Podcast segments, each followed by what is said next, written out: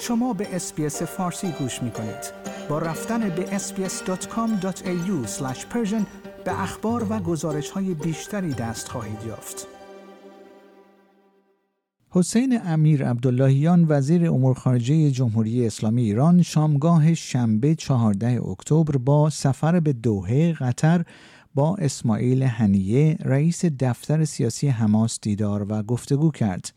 به گزارش وبسایت رادیو فردا یک عضو دفتر سیاسی حماس پس از پایان این دیدار از توافق ایران و حماس برای تشکیل یک محور بزرگتر برای توقف حملات اسرائیل خبر داد. وزیر امور خارجه ایران همچنین در دیدار با عضو دفتر سیاسی حماس حمله این گروه به اسرائیل را طبیعی و خودجوش عنوان کرد و افزود که این حمله نشان داد که برخلاف تصور غلط برخی ها فلسطین زنده است و روند عادیسازی برخی کشورها نمی‌تواند خللی در اراده محکم برای به گفته او پیگیری حقوق طبیعی انسانی و قانونی فلسطینی ها ایجاد کند.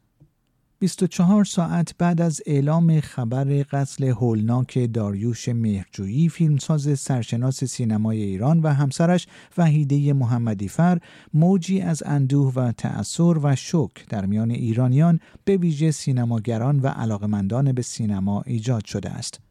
در نخستین ساعات بامداد یکشنبه رسانه‌های ایران به نقل از پلیس استان البرز از کشف پیکرهای داریوش مهرجویی کارگردان مشهور و وحیده محمدی فر نویسنده و همسر او در خانه آنها خبر دادند.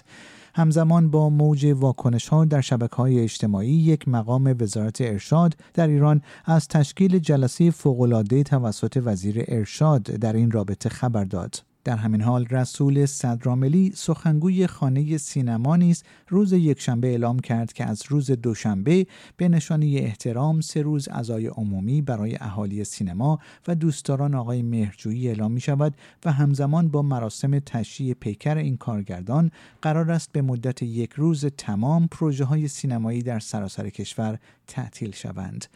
سایر سنفای سینمایی زیر مجموعی خانه سینما مانند انجمن چهره پردازان، طراحان صحنه و دستیاران کارگردان نیز در بیانیه ها و اعلامیه های جداگانه قتل داریوش مهرجویی و وحیده محمدی فر همسر او و فیلمنامه نویس آخرین فیلمهایش را محکوم کرده و تسلیت گفتند. آیا می خواهید به مطالب بیشتری مانند این گزارش گوش کنید؟ به ما از طریق اپل پادکست، گوگل پادکست، سپوتیفای یا هر جای دیگری که پادکست های خود را از آن می گیرید گوش کنید.